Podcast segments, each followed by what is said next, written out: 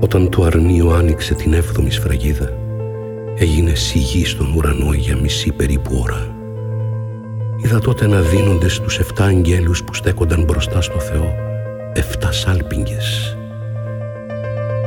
Ένας άλλος άγγελος ήρθε και στάθηκε στο θυσιαστήριο κρατώντας χρυσό θυμιατήρι. Και του δόθηκε πολύ θυμίαμα για να το προσφέρει μαζί με τις προσευχές όλων όσοι ανήκουν στο λαό του Θεού πάνω στο Χριστό θυσιαστήριο που βρίσκονταν μπροστά στο θρόνο του Θεού.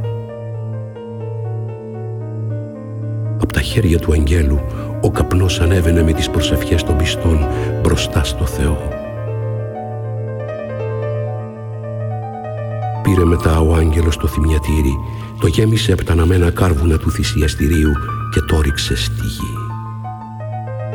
Έγιναν τότε βροντές, φωνές, αστραπές και σεισμός. Οι εφτά άγγελοι που κρατούσαν τις εφτά σάλπιγγες ετοιμάστηκαν να σαλπίσουν. Σάλπισε ο πρώτος.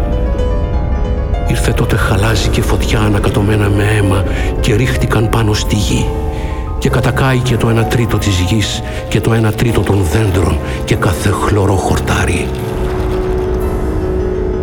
Σάλπισε και ο δεύτερος άγγελος και κάτι σαν μεγάλο βουνό που κι εγώταν ρίχτηκε στη θάλασσα.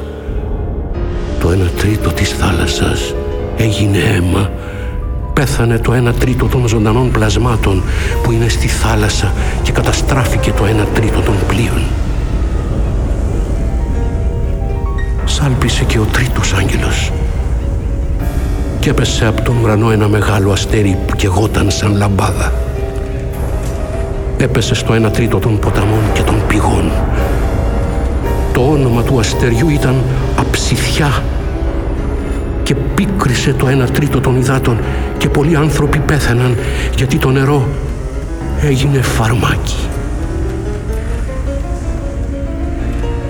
Σάλπισε και ο τέταρτος άγγελος και χτυπήθηκε το ένα τρίτο του ήλιου, το ένα τρίτο της σελήνης και το ένα τρίτο των άστρων ώστε να σκοτεινιάσουν κατά το ένα τρίτο τους. Έτσι η μέρα έχασε το φως της κατά το ένα τρίτο. Το ίδιο και η νύχτα.